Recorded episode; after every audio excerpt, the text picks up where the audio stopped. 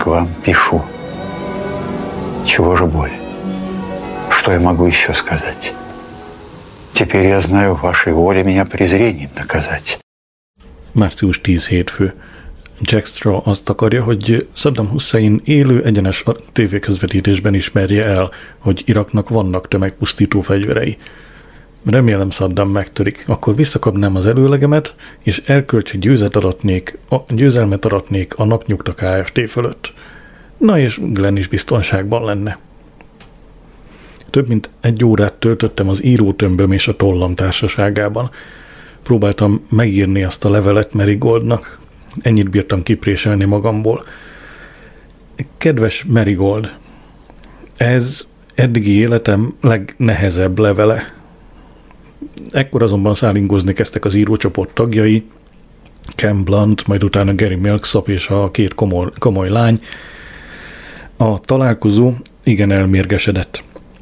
Akarul, akaratlanul is vitát robbantottam ki egy megjegyzésemmel, miszerint örülök, hogy kicsit nem kell a háborúval foglalkoznom, hanem ráérek írni is.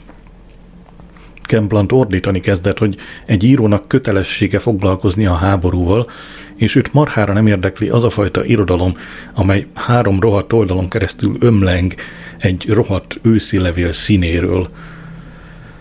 Mia Fox dörömbölt a plafonon, ezért megkértem Kent, megkértem Kentet, nem, Kent, Ken a neve. Megkértem Kent, hogy legyen kicsit halkabb. Gary Milksop nyafogni kezdett, hogy Ken őt akarja szándékosan sértegetni, és emlékeztette, hogy a közelmúltban írt egy novellát az őszi levél címmel. Át kéne írnod az őszi levelet, Gar, Ken. Változtasd meg a helyszínt Afganisztánra, vagy valami rázósabb helyre. Geri közölte, hogy ő megfogadta a híres, hivatásos írók tanácsát, és csak arról ír, amit ismer. Az őszi leveleket ismeri. És Geri sosem járt Afganisztánban, tette hozzá az egyik komoly lány. Ő szép író. Lester Proustja. Éjfél. SMS Daisy-től. Kipling? Megmondtad már. Puszi? Francia álom. Visszaírtam, Kedves francia álom, most fogalmazom a levelet. Ölel Kipling. Március 11 kedd. Katasztrófa történt. Gilgood tegnap este eltörte Gary Milksop karját. Legalábbis ő tehető felelőssé azért, hogy Gary elcsúszott a hattyúszaron és leesett a lépcsőn. A két sírdogáló lányhoz fordult. Ti tehettek róla, tudjátok, hogy nem látok sötétben, mindketten elkísérték a balesetére, ahol hat és fél órán keresztül vártak vele. Legközelebb Geri ügyvédje jó voltából hallottam az incidensről, aki azért hívott fel, hogy elkérje az irányító számomat. Miközben kiszolgáltam a boltban lévő vevőket, egy levelet fogalmaztam.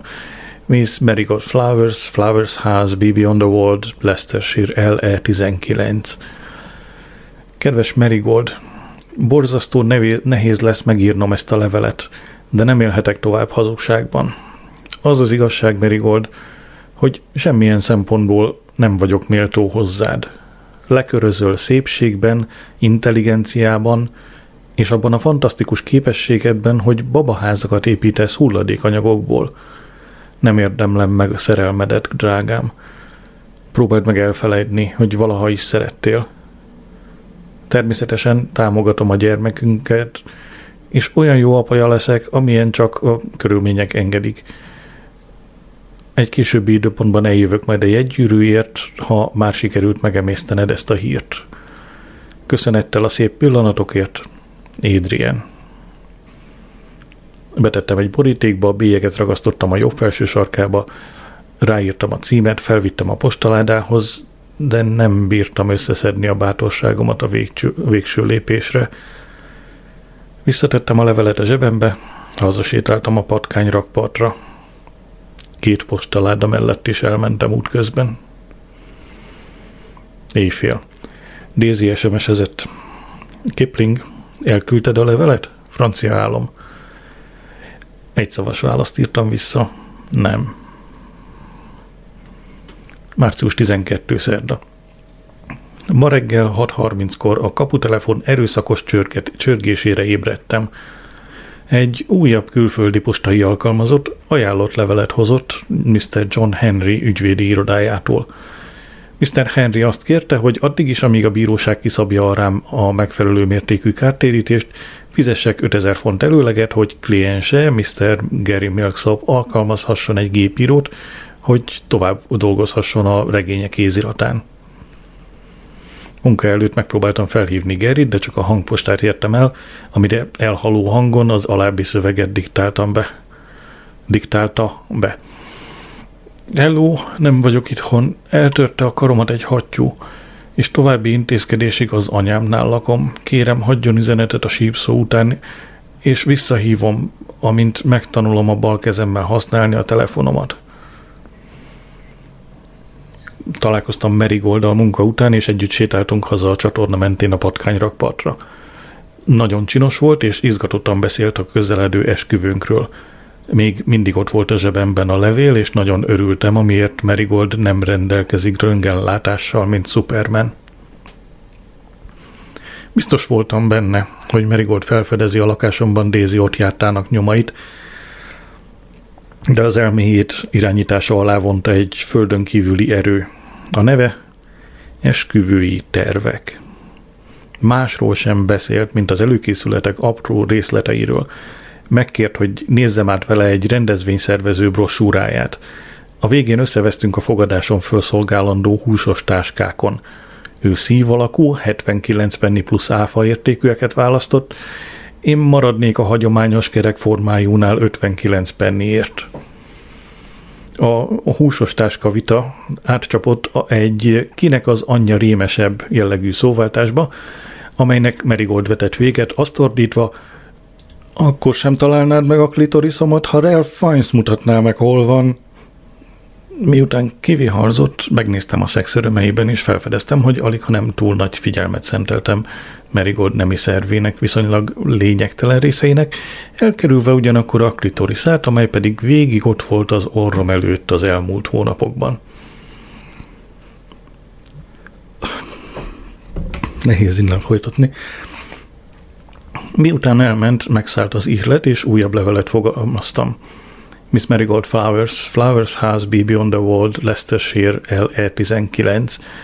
Kedves Marigold, lehetek őszinte hozzád? Nemrég rájöttem, hogy meleg vagyok. Már jó ideje tapasztaltam jeleket, biztos ezért nem bukkantam rá a klitoriszodra. A múltkor kis híján vettem egy csillárt. Újabban gumikesztyűt viselek a házi munkához, és rászoktam a csípős megjegyzésekre a beszélgetéseim során. Még nem próbáltam ki a szexuális vonzatokat, de csak időkérdése, hogy megtaláljam azt a férfit, akivel összeköthetem az életemet. A gyűrűk igen sok pénzembe kerültek, írhatnál Worthingtonéknak, hát ha visszaveszik őket. Ha igen, kérlek, vásárolj a pénzből a gyereknek, amit jónak látsz. Remélem barátok maradhatunk. A te Adrianed. Éjfélkor felhívott Daisy egy étteremből, és megkérdezte, megvan-e már a levél. De megmondtam, hogy igen. Mikor fogja megkapni?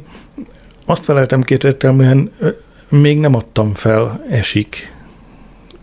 Én átsétálnék érted egy rohadt monszunon is, kiáltotta kissé részegen.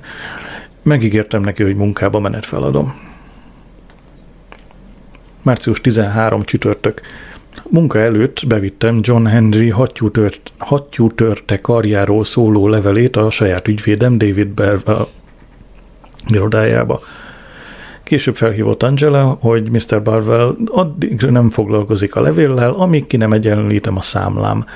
Még mindig lógok neki 150 font plusz áfával. Vettem ki pénzt a Mastercardommal és kifizettem. A nap további részében azon gondolkodtam, vajon melyik szakító levelet küldjem el Merigoldnak a kettő közül. Melyik a kevésbé kegyetlen, a nem vagyok méltó, vagy a meleg vagyok változat? Munka után ellebegtem a High Street végén lévő postaládához. Még egy kimehetezhettem, nem, még egy kimeheteztem, hogy elszánjam magam. De mikor hazaértem, a levelek még mindig a zsebemben voltak. Kikocsikáztam a disznóólakhoz, és elüldögéltem kicsit vadállattal és a szüleimmel. Van valami megnyugtató a tábortűzben. Amikor hazaértem a patkányrakpartra, újabb levelet fogalmaztam. Miss Marigold Flowers, Flowers House, Baby on the World, Leicestershire, LE19. Kedves Marigold, lehetek őszinte hozzád, kedvesem? Nem élhetek tovább hazugságban. Egy időben női ruhákba öltöztem és Brendának neveztem magam. Imádom a sejem, a csipke és a gyapjú érintésének durva férfiú érintését, durva férfiúi testemen. Tökéletesen megértem, ha ezek után úgy fogsz elillanni előlem, mint egy rémült faun, de kérlek, emlékezz rám belátással, egyikünk sem tehet a genetikai felépítéséről. Örökké a te Brendád. Utóirat, mi is a neve annak a isteni kék szemhéjfestéknek, amit karácsonykor viseltél? Muszáj vennem belőle. Utána néztem, az 1981-es naplomban használtam az úgy fogsz elillanni, mint egy rémült faun kifejezést, amikor Pandorának írtam. Tudtam, hogy ismerős valahonnan. Kikapcsoltam a telefont, így nem hívott, hiszen nem is hívhatott Daisy.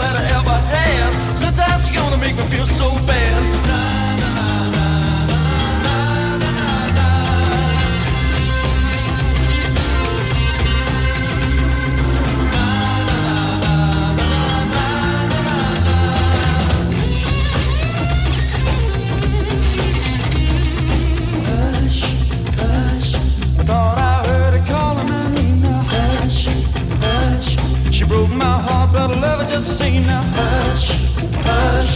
I thought I heard her calling my name now hush, hush.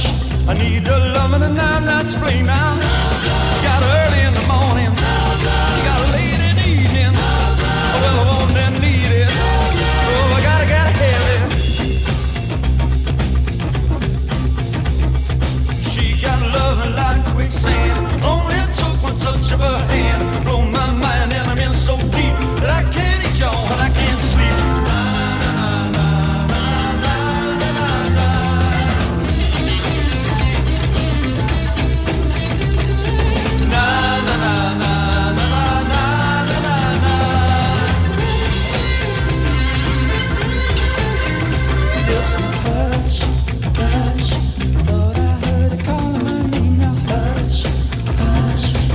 Március 14 péntek. Anyám felhívott ma munka közben. Megkérdezte, hogy nem kellene felhagynia a haja vöröse festésével. Ne térjek át inkább az idősebb nőknek való őszes szűkés árnyalatra, tudakolta. Ezt nem inkább a fodrászoddal kéne megbeszélned, én könyveket árulok. Aggódom érted, borzalmasan néztél ki tegnap este, sovány vagy, nem eszel rendesen, és karikás a szemed – Tudom, hogy kihalvatlan vagy, ugye nem vagy boldog. Megkértem Mr. Carton Hayes-t, hogy váltson fel a pénztárnál, és hátra mentem a mobilommal. Ugye nem vagy boldog szívem? kérdezte megint anya. Valamiért könnyek futották el a szemem, és nem kaptam levegőt. Azt hiszem a hangjában lévő kedvesség, majd hogy nem anyáskodás tette be a kaput. Olyan hangszín, amit nem hallhattam túl sokat az életemben. Mr. Carton Hayes miután kiszolgálta a vevőt, utána miatt a hátsó szobába, hogy megkeressen. Te jó ég, mondta, és adott egy tiszta fehér zsebkendőt, aminek friss levegő illata volt. Kifújtam az orromat, és vissza akartam adni, de elhárította. Nem, tartsa meg, kedvesem, Leslie minden reggel két tiszta zsebkendővel indít útnak. Mondtam, hogy szerencsés, amiért van valaki, aki így törődik vele. Nem, nem szerencsés, helyesbített. Áldott. Nem vagyok túlságosan jártas a bizalmas beszélgetésekben, Leslie szerint azért nem, mert állami iskolába jártam, de ha szívesen, hogy is mondják, könnyítene a lelkén, boldogan meghallgatom. Azt hiszem, borzasztóan kényelmetlenül érezte magát, és fellélegzett, amikor bejött egy őrült, hajléktalan nő, és azt ordítozta, hogy Jane Austen ott van a fejében, és parancsolgat neki. 12 SMS érkezett az otthoni telefonomra, mire hazaértem a rakpány... Na még egyszer, hogy hívják ezt? Patkányrakpartra. Mindet Dézi küldte. Egyik sem tűrné a nyomdafestéket. Kikapcsoltam a telefonomat, és megint elővettem az írótömböt meg a tollat. Miss Marigold Flowers, Flowers House, BB on the World, Leicestershire, LE 19. Kedves Marigold, lehetek őszinte hozzád? A férfi, akit Adrian Molként ismersz, egy szélhámos. Szökésben vagyok azóta, hogy 1989-ben ártatlanul megvádoltak egy delfin megerőszakolásával a Cornwalli partvidéken. A rendőrség a nyomobra bukkant, ezért illegalitásba kell vonulnom. Isten veled, kedves Malcolm Roach, alias Adrian, Moll. Úgy éreztem nem hinni, ezért írtam egy másikat. Miss Marigold Flowers, Flowers House, Baby on the World, Leicestershire 19. Kedves Marigold, remélem, reméltem, hogy sose kell megírnom ezt a levelet. Évek óta egy ritka betegségben szenvedek, amely gyilkos dühöngésben nyilvánul meg, amit erőszakos tombolásban vezetek le. Titokban kutattam valamilyen gyógymód után, de egy specialista a közelmúltban azt mondta, hogy nincs remény a számomra arról is egyértelműen lebeszélt, hogy megházasodjam, idézem, egyetlen nő sincs biztonságban maga mellett, Mr. Moll. Remeteségre kell szorítania magát. Természetesen letaglózott ez a hír. Istenem, adj időt és helyet, ahol sirathatom, ami lehetett volna, mégsem lett. Istenem, hogy élhetek majd nélküled, te észbontóan gyönyörű, kárprázatos nő, örökké szeretni foglak, é. Úgy vélem, az összes változat közül ez az utóbbi okozta, okozza a legkevesebb fájdalmat Marigoldnak, bár ha belegondolok, Marigold talán aggódni fog, nehogy a gyerek örökölje a gyilkos gént. Március 15 szombat. Izgalmas délelőtt, nem, igen mozgalmas. Az majdnem ugyanaz, nem? Igen mozgalmas délelőttünk volt a boltban. Az emberek valósággal megrohantak minket a fegyverkezéssel és a hadvid, hadviseléssel kapcsolatos könyvekért. Michael Flowers hívott az ország jövőjével kapcsolatos sürgős ügyben akart találkozni velem. Üzenetet hagytam a biobolt rögzítőjén, hogy meghalni sincs időm. Flowers megint hívott, és azzal vádolt, hogy nem reagálok a hívására. Erre felvilágosítottam, hogy üzentem, mégpedig azt, hogy meghalni sincs időm. Mivel nem hagytad meg a neved, és rossz volt a vonal, azt hittem valami gépi hívás, valami életbiztosítási ügynöktől – Rávet, hogy találkozzam vele a termékeny talaj vegetáriánus kávézóban egy órakor. Ő már ott volt, mikor percre pontosan egy órakor megérkeztem, és egy nagy tál sűrű kását fogyasztott. Türelmetlenül nézett az órájára, és ingerültem fel, csattant. Hála Istennek, hogy megjöttél végre. Mindig megaláz. Próbáltam mondani, hogy pontosan érkeztem, de közbeszólt. Most, hogy végre itt vagy, elmondhatom a találkozó okát? Még egyszer megpróbáltam értésére adni, hogy nem késtem, de nem érdekelte. Adriennél nagyon elfoglalt ember vagyok, nem térhetnénk a lényegre. Elkezdte ecsetelni, hogy szép hazánk hagyományai és öröksége egybeol, ö, egybeolvadt Nehéz ez a mondat, mert majd mindjárt meglátod, hogy miért.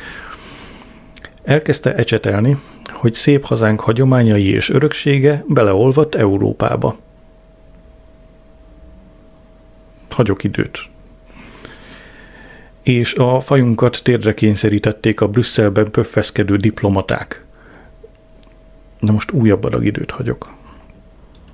Aztán a halfogási kvótákról hőbörgött, a szuverenitásunk elvesztéséről, meg arról a megaláztatásról, hogy Anglia egyet sem, egyetlen pontot sem szerzett az Eurovíziós Dalfesztiválon – azt jósolta, hogy Angliát elmossa a cappuccino és banán áradat.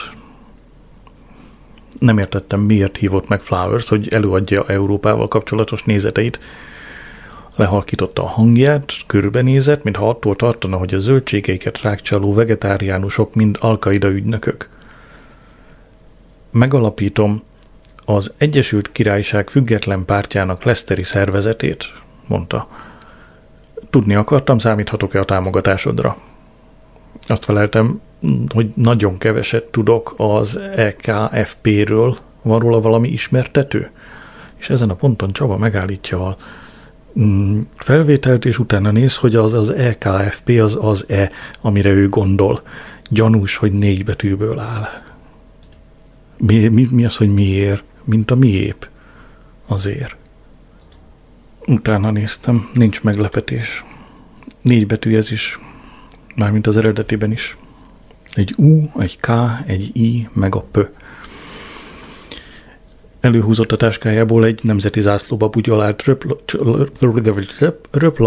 röplapcsomagot, és ideadott egyet.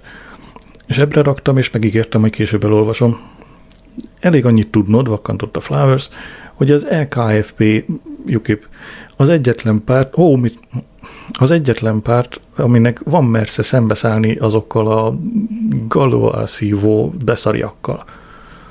Amikor azt mondtam, hogy én örülök, amiért európai vagyok, azt mondta, most örülsz, de akkor is örülni fogsz, ha majd betiltják a nemzeti himnuszunkat? Azt gondoltam, igen, rühellem a God Save the Queen-t, de nem szóltam semmit. Felállt, és azt mondta, a támogatóimtól 500 font indulóan adományt kérek. Minden fizetés nélkül távozott, elolvastam a röplapot. Mint kiderült, az LKFP szellemi atya a politikus Jonathan Atkin és Geoff Boycott, az egykori kriketjátékos. Amikor kiürült a bolt, a délutáni teánkat szűrsölgettük a tűz mellett ülve, megmutattam a szakító leveleimet Mr. Carton Hayesnek, és kértem adjon tanácsot. Nagy meglepetésemre igen mulatságosnak találta őket. Amikor végzett velük, azt mondta, egyik sem megfelelő, kedvesem, én a maga helyében valami ilyesmit írnék, Kedves Merigold, csodálatos nő vagy, és borzalmasan sajnálom, de rájöttem, nem szeretlek eléggé ahhoz, hogy feleségül vegyelek. Ilyen körülmények között ostobaság lenne, ha összeházasodnánk. Ha valóban közös gyermekünket várod, természetesen támogatni foglak mindkettőtöket. Sajnálom, hogy ilyen aljas gazember vagyok, de kötelességemnek érzem tudatni veled a szörnyű valóságot. Kérlek, ne keres. Őszinte híved, Adrian legépelte az öreg Remington írógépen egy ujjal. Megköszöntem neki, de nem küldöm el. Megmutattam az EKFP röplapot Mr. Carton Hayesnek, és bevallottam neki, hogy félek Michael Flowers-től. Minden okod megvan rá, hogy félj tőle, mondta. Ez egy angol fasiszta, nem masíroznak díszlépésben a High Street-en, mert tudják, hogy kinevetnénk őket, de attól még csizmában járnak. Jaj, de szép. Merigold értem jött a boltba, és elmentünk a kínai sárkányba. Vén rendkívül hűvösen kezelt. Amikor megkérdeztem, mi a baj, azt kérdezte, miért nem hívtál meg a partidra?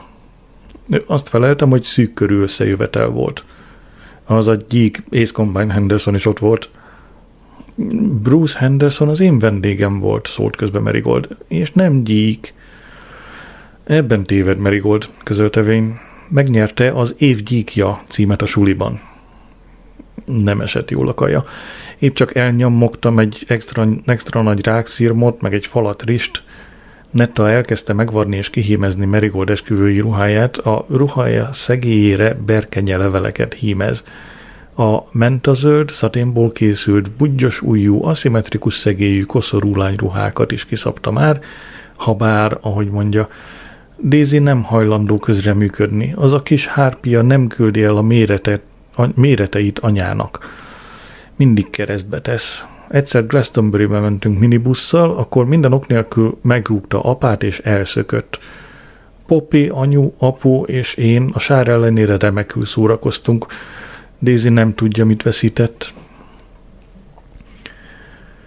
Wayne Wong beszerzett egy karaoke berendezést, és egy négerpasas kiment, hogy megpróbálja elénekelni a Lady in Red-et a barátnőjének, aki csodák csodája, vörös ruhát viselt, Merigold nagyot sóhajtott. Bár csak romantikus lennél, mennyire igazságtalan megjegyzés volt. Épp arra gondoltam, hogy Daisy haja olyan, mint egy kitörő vulkán füstje. Agyibbasztó beszélgetést folytattunk a koszorús lányok ruháiról, aztán fizettem és hazavittem Marigoldot BB on the World-ba. Beinvitált. Emlékeztetett, hogy öt napig távol lesz, mivel kiállít az Angol Babaház Szövetség fél éves rendes bemutatóján Birminghamben, a Nemzeti Kiállítóközpontban, és megkérdezte volna kedvem csatlakozni hozzá egy éjszakára a hotelben, ahol lakni fog. Én emlékeztettem az M6-os fóbiámra, és közöltem, hogy sajnálatos módon nem áll módonban. Az M6-os az egy ö, azt hiszem, hogy az a, az a leghosszabb autópálya az országban, nem az M1, ami az északot köti össze a déllel, hanem az M6, ami az M1-et köti össze Birmingham-mel és a környékével, és akkor az nem lehet annyira hosszú. Valamivel összekevertem, hagyjuk ezt. Minden esetre hírhet mocsok, mint a régi négyes főút. Nem tudom, hogy azóta változott-e a kamion helyzet ott. Na minden esetre. Szóval ez az, amit nem szeret, sőt, fél tőle. Elköszöntem azzal, hogy érzem, hogy nem sokára migrénem lesz, és be kell vennem a gyógyszeremet. Na most már utána kell néznem, hogy melyik a leghosszabb autópálya, az M6 vagy nem az M6. Utána néztem, és igazam volt, az M6-os a leghosszabb, az köti össze a M1-es közepét mondjuk. Birmingham és onnan északra párhuzamosan megy az M1-es folytatásával, ha lenne neki, egészen a Skót határig a keleti part környékén. No, mm, elköszöntem azzal, hogy érzem nem sokára migrénem lesz, és be kell vennem a gyógyszeremet.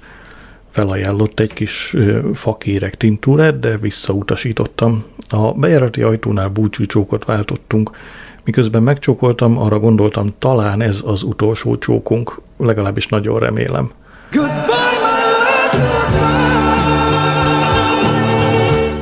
Március 16 vasárnap, SMS Daisy-től, nézd meg az e-mailjeidet.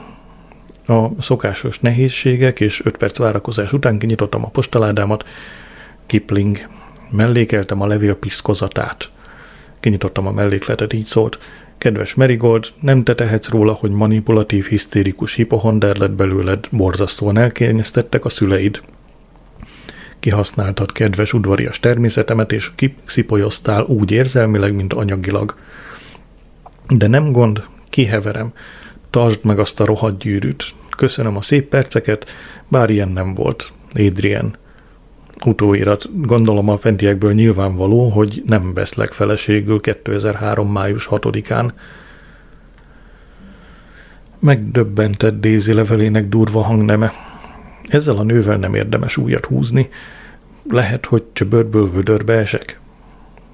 Annak a, két, annak a két embernek a társaságára vágytam, akik a nézet különbségeik ellenére feltétel nélkül szeretnek, így hát kimentem a disznóolakhoz. A vidék üdezöld volt. Próbáltam rájönni, miért lesz mindig az egy, miért lesz mindig ilyen bonyolult az életem, ha nők kerülnek a képbe.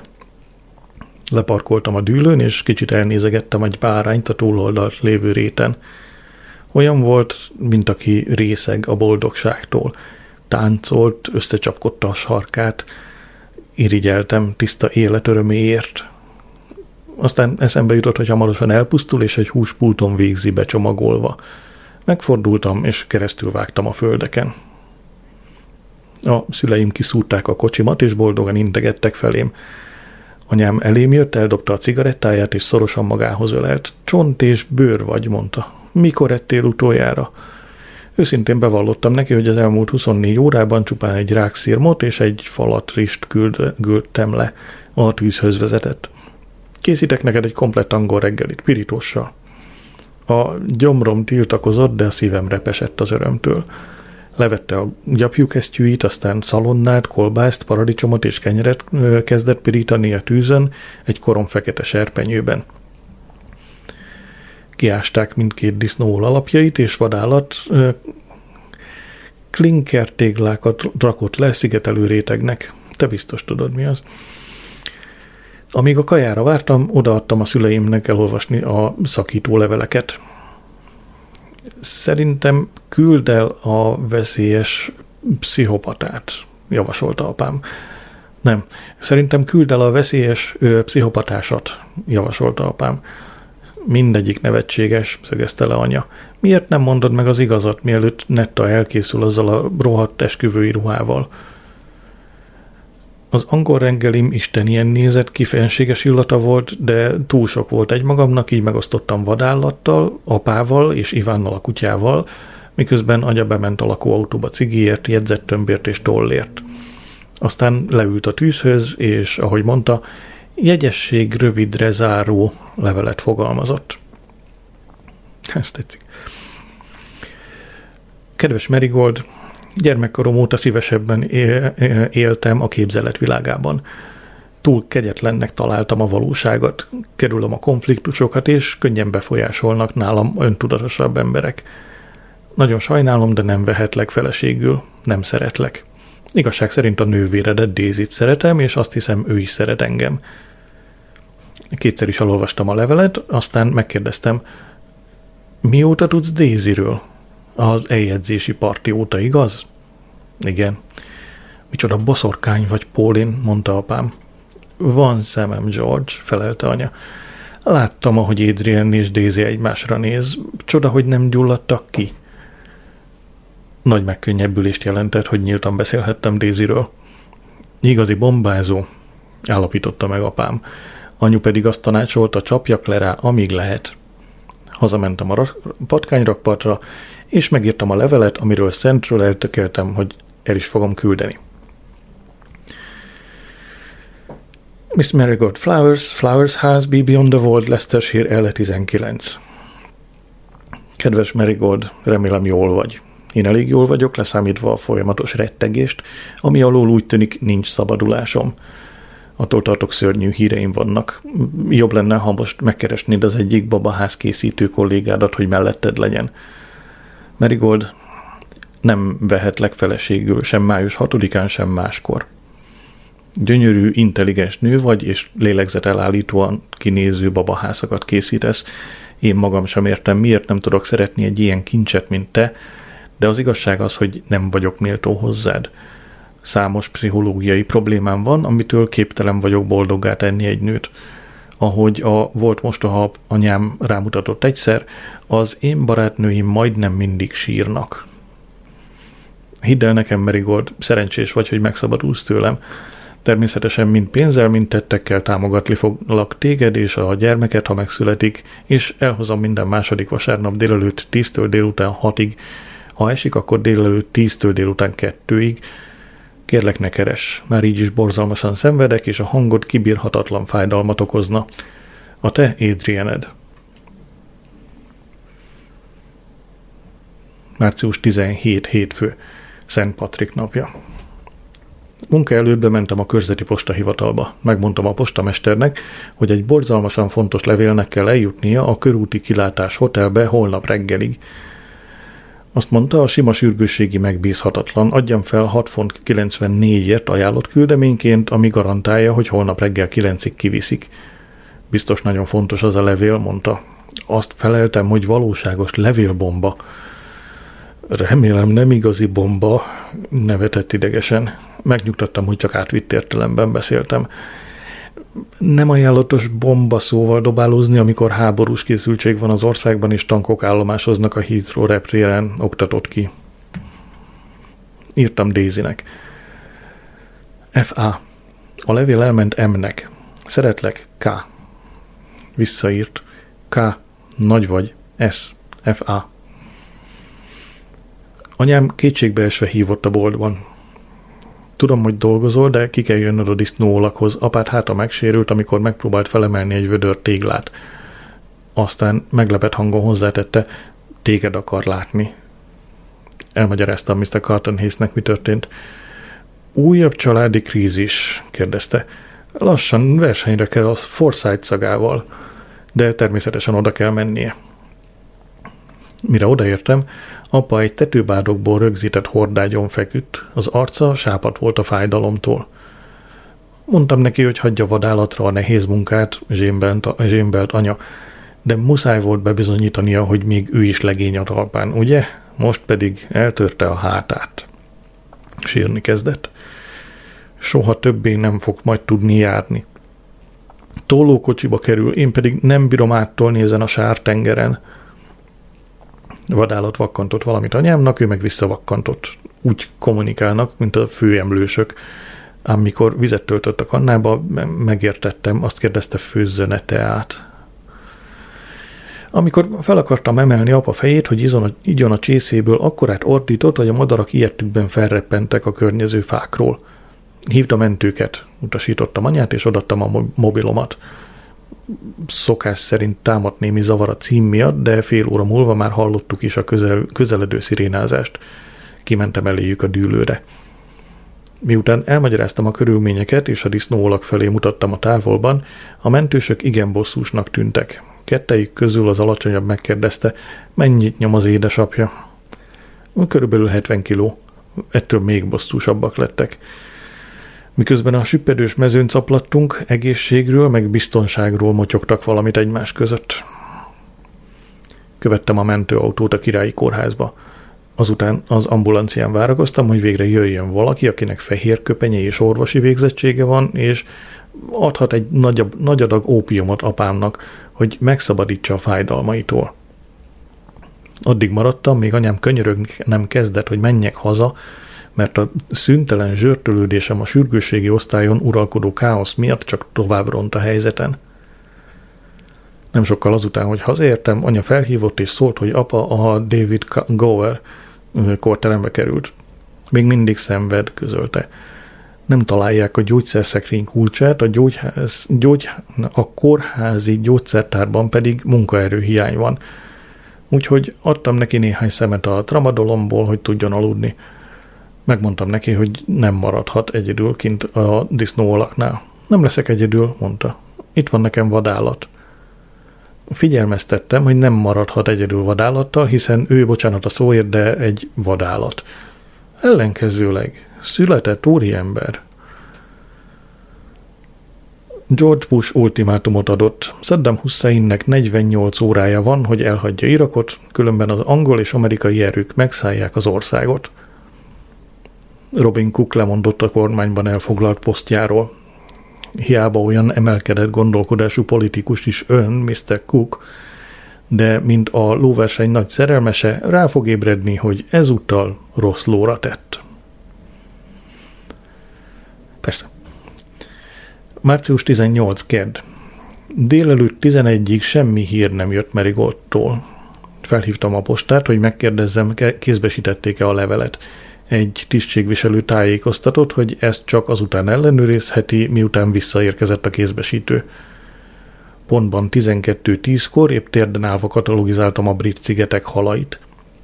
Némileg szorongva vártam Merigold hívását, amikor két sötét árnyék vetült rám. Netta és Michael Flowersé. Mr. Cotton észak közelben sertepertélt. Felálltam, kezemben az északi tenger halait szorongatva. Flowers a szakállát rákcsálta, Netta az orrom elé nyomta a szakító levelem fax másolatát. Összetörted a kislányom szívét, közölte te ocskos, mocskos, utolsó munkásosztálybeli söpredék, bömbölte Michael Flowers. A feleségem hajnali háromkor öltött, ö, öltögette azokat a különleges koszorús lányruhákat. Felemelte az öklét, és felém indult. Ösztönösen védekeztem az északi tenger halaival. A könyv gerince a jobb szemét érte. Flowers megpördült, neki ment a polcoknak, levert a, leverte a földre a könyveket, és azt bömbölte, hogy megvakítottam. Mr. Carton Hayes tőle telhetően igyekezett lerángatni rólam nettát. Egy fiatal nő ilyetten szaladt ki a boltból. Csúnya jelenet volt. Végül Flowers kitámolygott a boltból, maga után vonszolva nettát, de még megfenyegetett, hogy feljelent súlyos testi sértésért. Beperelünk be nem váltott házassági ígéretért, tette hozzá Netta, és összeráncolta malac képét. Miután elmentek, kitettem a zárva táblát. Rendet raktam, és bocsánatot kértem Mr. Carton Hayes-től, amiért ismét behoztam a boltba a magánéletemet. Ne ostorozza magát, kedvesem, mondta. Én is bevittem néhány ütést Flowersnek az ütközet során. Munka után bementem a kórházba. Amikor George Moll felül érdeklődtem, a nővér azt mondta, hogy még mindig gyengélkedik. Ez azt jelenti kórházi nyelven, hogy még mindig szenved? kérdeztem. Egész nap nyomja a csengőjét. Úgy látszik, azt képzeli, hogy szállodában van, és a szobaszervizt hívja. A gyógyszerek hatása, és itt az én változatom megszűnik. Itt van másfél sor szünet. Minden esetre úgy folytatódik a szünet után, hogy apám három másik pácienssel van egy szobában. Amikor az ágyához léptem, anya felállt. Hál' Istennek, hogy itt vagy, meghalok egy cigért. Munkás ruhában volt. Életemben nem először. Szégyenkeztem a kinézete miatt. Vasaltó csizmája nem igazán illett a korterembe. Apám a hátán feküdt, és elmerengve bámulta a plafont. Megkérdeztem, hogy érzi magát. Azt hiszem, dolgoznak a gyógyszerek, felelte ábrándosan. A hatvanas évek óta nem éreztem ilyen jól magam.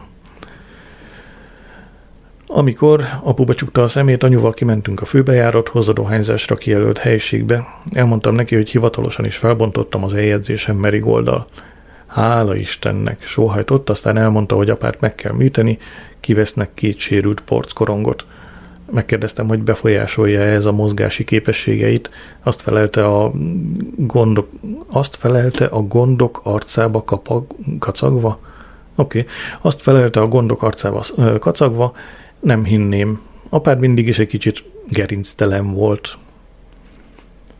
Felhívtam Dézit, a hangpostája közölte, hogy nem elérhető. Hajnali háromkor halk neszezésre ébredtem, felkeltem, hogy utána nézzek. Három barna színű alakot láttam előtűnni az egyik szekrényből, amit nyitva felejtettem.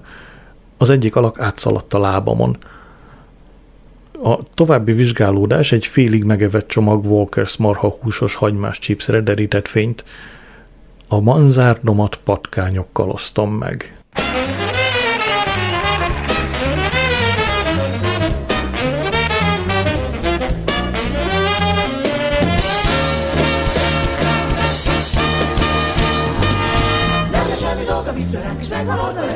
Vagy tartam, vagy pisztoly. Egy kukkanás, egy kukkanás, egy nyom sehol, akcióba lép ez a gang. De őre tisztán állunk, nem sem meg ékszer, előtt még el nem iszkod. Ahol tekér a jó egész, tudja jó, akcióba lép ez a gang. A néven és a címen kívül valamit még, hogy elérje őt a halál. Mi árnyönnyit adhatunk, a magunk válogathatunk, ha vele kínzás is jár még. Ha szépen összevágtuk, vagy félbe megtaláltuk, ő is azt mondja, pompás kis volt. S újra kell egy hullaerő, és csak szó, és akcióba lép ez a gang. Ó, a szám nem rúzsazom ám, hisz amíg van egér a számon, és a körmemön ez igazi bér. Több, mint passzió, de állati jó. Regenes szendvics, fűszeresen. Kora reggeli már képes vagyok gyilkolni, ezért mindegy nekem. Kicsi szürke, ha vagy előkerült fehér egér. Baromerek az eszközeim, kell az öt helyett íme nincs itt már csak egy piciken nyúziga. Jött az áruha, már is itt van ez a szörnyű Dracula A két ühegyes szemfog, Spinster, ha véletlenül megpillant egy egér Az lélegzetet venni többé nem fog Hé, hé, hé, fő a szervezés, törkel vagy konyak is Helyes idő egyeztetés, akkor néha gondot Színe ilyenkor a technika lép még szép Az a sok kép, audio, stereo, videó Mind-mind valamire jó Az agyadban, itt van az abban Nyomj csak a gombot. Már, már más kell, kell itt még. Kis érzékiség És mi az, ami nem mond csöndet soha? Ha egy szoknya alól lép egy kicsit topp Kivillan egyszer kacsibóka, mondjuk comb vége. Kéz az őrge bevazsongva, már én mondom Semmi gond így. Még húzza őt az úgy gyönyörűség De ez a vég. Itt a szakmad, hogy már jobban nem talál Rendelését szépen megköszönjük Ám az áldozatról annyit tudni kell díszdomozba küldjük el. De hogy csak éri, akkor ennek szépen ki is többjük, és kertetört már ezt is apró ötletesz, de nem rossz annyi szent, és annyit is jelent, hogy nem enyél a gej. A munka sosem mutat, amíg él valahol, egy egér, akit elkedemni lábalon. Ösztön, szenvedély, és jaj az egereknek, kis pénz is kell, belátja, Mr. nem jó a csekk, és megáll, egyéb, rohanj, egyéb, pucolj, egyéb, Így is úgy is elkapunk, de nem ez abból ülni 150 méter fordulunk. Lövünk 55 mint a sic Négy gangster Négy gangster Négy gangster. Csak négyen van jó Négy gangster. Négy gangster Négy gangster. Mi írtó jól írtunk. Hallgatunk és meglesünk, intim helyzetekkel is találkozunk. Ilyenkor néha filmezünk, de aztán senki sem Itt találkozunk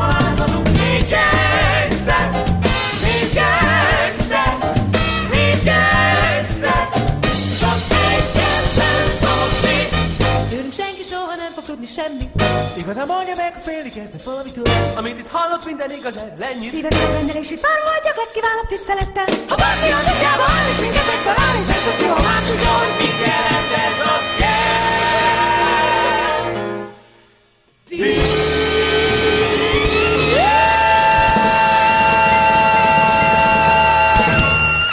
No és akkor ettől a pillanattól kezdve egy kellemes zúgás fog menni a háttérben, mert a gyerek fürdig, ez ugye negyedik emeleten vagyunk, tehát ez úgy működik, hogy felszívjuk a vizet saját kis szivattyúval ideiglenes tartályba. A, ö, ezt a megoldást a mm, főbérlő építette be, saját kezűleg, úgyhogy az összes fal zúg, úgyhogy a háttérben ez a dörmögés fog hallatszódni, hogy jó lesz. Megpróbáltam egy kicsit közelebb mocorogni a mikrofonhoz, kis, kisebb érzékenységgel, egész más lesz a... Hagyjuk, folytatom. Március 19 szerda felhívtam a Lesztervárosi tanácsának közegészségügyi osztályát, és üzentem a patkányírtónak, hogy írtó sürgősen jöjjön a patkányrakpartra, és hozza magával a felszerelését is. Találkoztam Barvell az ügyvédemmel, hogy megvesz, megbeszéljük a hattyúszar a lépcsőn ügyet. Barwell egy vacsorán a Rotary Klubban hallotta, hogy Gary Milksop ügyvédje konzultált egy jogtanácsossal, Ellen Rugbridges-zel. Rugbridges egy vérebb, Mr. Moll rávett egy bírót, hogy ítéljen meg egy millió font anyagi és egészségügyi kártérítést egy nőnek, akinek beszorult a nagy lábúja egy vízcsapba. Azt javasolta, egyezzek meg peren kívül, még mielőtt az égbe szöknének a költségeim. Megígértem, hogy gondolkozom rajta, de szomorú nap ez a brit igazságszolgáltatás történetében. Just, Justícia szobra szégyenében lehajtja a fejét. Kifelé menet Barwell titkárnője átadott egy azonnal kiegyenlítendő számlát. Az rajta, hogy addig nem enged ki az irodából, amíg ki nem fizetem. Barwell külön biztonsági őrt alkalmazott, aki kordában tartja egyre több megbízhatatlan kliensét, és elkobozza tőlük a sörös dobozokat. Kiállítottam egy 250 fontos csekket, és átnyújtottam. Nem tudja véletlenül, kérdeztem, hogy milyen büntetés jár egy hattyú megöléséért? Nem, felelte hűvösen, de remélem, hogy akasztás vagy életfogytiglan. Nem, persze, utána néztem. Szóval abból indul ki a történet, hogy minden hattyú, az a, az a mute van, amit hattyúként ismerünk, az országban a királynő tulajdona, hagyományilag. És mint ilyen, a hattyúnak a elpusztítása az a korona elleni árulás, és így halálbüntetéssel büntetendő. Csak hogy a halálbüntetést azt eltörölték 69-ben, igaz, akkor kihagyták belőle az árulást, tehát a 69 után még mindig az árulásért továbbra is lehetett halállal halni. 98-ig, amikor már az árulást sem lehet halállal, halállal büntetni, Úgyhogy mostanában a büntetés az nagyjából az, azon a vonalon folyna, hogy lopás, mert hogy nem a te tulajdonod, mert hogy a királynőtől loptad, és utána a károkozás, hogyha még, még meg is ütötted, vagy hát valamivel nyilván okoztad a, az állat halálát. Az meg, az meg igazából pénzbüntetés. Úgyhogy hát a, hát a szokásos Adrian pénzügyi helyzetére megint csak nem lenne jó, szép eredménye a történet. Ja, és azt tudtad, hogy el tudják törni egy ember kardját. No, ott tartottunk, hogy nem tudja véletlenül, kérdeztem, hogy milyen büntetés jár egy hattyú megöléséért? Nem, felelte hűvösen, de remélem, hogy akasztás vagy életfogytiglan. Mikor, mikor eljöttem Barwell-től, felhívott Daisy. Boldog voltam, hogy hallhatom a hangját. Elmesélte, hogy felhívta az anyja, mert Merigold kétségbe van esve, az apja pedig a keddi nap nagy részét a személyzeten töltötte. Megkérdeztem Daisy-t, hogy egy pár vagyunk-e még. Bár ne lenne így, Édi, de megőrülök, érted? Felajánlottam, hogy munka után vonatra ülök, és bemegyek a Baldwin Streetre. Nem vagyok otthon, drágám, mondta. Párizsban vagyok, és egy szálloda PR-ján dolgozom. Váltottunk pár szót a háborúról, amely elvileg holnap kezdődik. A franciák nem tudják elhinni, hogy Amerika és Anglia bombázni akar Irakban, mesélte. Aztán megkérdezte aggódom meg lennért. Hát persze, feleltem. Ám az igazat megvalva, kedves naplom, az utóbbi időben nem sok időm volt a fiúra gondolni. Felhívott Merigold, és azt mondta, hogy kórházba került spontán vetélés gyanújával. Olvastam a leveledet, és úgy éreztem, hogy összeszorul a méhem. Azt is mondta, hogy felvetette magát egy kórház sürgőségi osztályára. Könyörgött, hogy ne szóljak a szüleinek. Nem bírnám elviselni, ha elveszíteném a gyermekünket, szipogta. Ugye te sem, Adrian? Nem, azonnal jövök, hol vagy? Megszakadt a vonal, mielőtt fel, felelhetett volna. Felhívtam a 1471-et, de azt mondták, letiltották a számot. Vártam hát, ha visszahív, és miközben felle járkáltam, láttam magam előtt Merigoldot, ahogy elvetél. Fél óra múlva kezdtem hívogatni a Coventry és Birmingham környéki kórházakat, de nem tudtak senkiről Marigold Flowers, esetleg Marigold Mall néven. Ezután felhívtam a körúti kilátás hotelt, és megkérdeztem, tudják-e melyik kórházban ment Marigold. A recepciós sajnos nem, beszél, nem beszélt jól angolul, ezért nem tudott segíteni. Levetkőztem és lefeküdtem, de alig aludtam. Gilgud olyan lármát csapott, mintha egy hamis trombitát fújna egész éjjel, és a patkányok is többször elszaladtak a futonom mellett. Március 20 csütörtök, ma kitört az iraki háború. Hallottam a rádióban, hogy az amerikai hadsereg azt ígérte, Bagdad bombázásával kezdik a harcokat. Egy ilyen elrettentő támadás után megtanulja majd a világ, hogy tisztelje őket. Kora reggel felhívott Merigold, azt mondta az orvosok hazaengedik. A baba biztonságban van egyelőre, de tökéletes pihenésre van szüksége, és nem észgathatja fel magát. Megkért, hogy menjek érte a Birminghami Városi Kórház szülészetére. Ugye nem hagysz cserben, drágám, már az M69-esen jártam, amikor eszembe jutott, hogy a Ne hagy cserben drágám egy tévéműsor főcímdala. A út hátra lévő részén nem ment ki a fülemből. Kihívás, kihívás, kihívás. Két kamion közé ékelődve mentem végig az M6-oson. Nem volt kedvem áttérni a belső sávba, mert úgy éreztem nem vagyok tökéletesen ura sem az érzelmeimnek, sem az autónak felhívtam Mr. Carton Hayes a boltban, szóltam, hogy ma nem mehetek be a boltba, és röviden azt is elmondtam miért. Tud az M6-os fóbiámról, és azt tanácsolta vegyek nagy levegőt, ha érzem, hogy közeleg egy pánikroham. Arra számítottam, hogy fel kell majd mennem a kórterembe Merigoldhoz segíteni lehozni a csomagjait, stb., de legnagyobb meglep- meglepetésemre már a szülészet főbejárata előtt várt, egyedül a metsző szélben, bézs anorákban, amire rátűzte a babaház kiállításos névjegykártyáját. A podgyásza a lábánál a földön.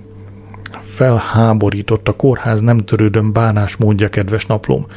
Még csak két nap telt el azóta, hogy kis hián elvetélt. Be akartam menni, hogy hivatalosan panaszt tegyek, de Merigold zaklatottan azt mondta, inkább csak menjünk innen, Adrian, szörnyű megpróbáltatáson vagyok túl. Megmondtam, hogy panaszt teszek, amint leértünk Leszterbe, de azt felelte, inkább szeretném elfelejteni az egészet, ígérd meg, hogy nem írsz nekik. Előhoztam az autót, és beült az első ülésre. A kezét a hasára kulcsolta, hogy védje gyermekünket. Egy kősziklát is meghatott volna. Amikor az autópályára értünk, megszólalt. Azt hiszem, jobb, ha nem vagyok magamnál, amíg az M6-oson vezetsz. Meghúzta a kart, hátra döntötte az ülést, ideadta a szemüvegét, és elaludt. Kimondottan helyes az arca, amikor nyugalomban van. Csörgött a mobilom, Daisy hívott Párizsból. Azt mondtam, nem akarok balesetet okozni, és gyorsan letettem. Amikor az autópálya végére értünk, Merigold felébredt, és az esküvőről kezdett beszélni. Megkeményítettem magam, és azt mondtam, Merigold, nem esküszünk meg. Nem is értem, hogy sikerült elkerülnem, hogy elkerülnem, hogy tömegkarambolt okozzak. Nem könnyű úgy vezetni, hogy közben valaki a fejedet, a karodat és a válladat püföli a parányi öklével. Amikor megérkeztünk Baby on the Vault-ba, bekísértem Merigoldot a házba. Netta és Roger Middleton a fogadószobában ültek, a szembeötlően kicsi televízió előtt, és az iraki bombázást nézték. A, egy sor kiabálás és vádaskodás után távoztam, azzal, hogy holnap visszajövök. Roger Middleton kísért ki az ajtóhoz. Megkérdeztem, hogy végleg ide költözötte. Felborítottad a nagy tervet, felelte. Netta és Michael el akarta adni a házat, miután Merigold férhez megy. Most füstbe ment az egész. Elnézést kértem. Mostanában más sem csinálok, csak bocsánatot kérek.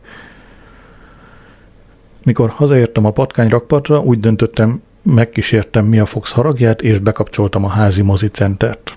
A bombázás hangja megremegtette a falakat, a boros poharak összekoccantak a falon. Szinte éreztem a fölrobbanó bombák légnyomását. A képernyőt nagy, narancssárga robbanások lepték el, éles, éles kontrasztot alkotva a sötét bagdadi égbolttal. Teljes mértékben elrettentem, figyelmeztetnem kellett magamat, hogy ez nem valami hollywoodi akciófilm, ez a valóságban történik, valóságos emberekkel. Az iraki gyerekekre gondoltam, akik nyilván borzasztóan megrémültek, mit mondhatnak nekik a szüleik?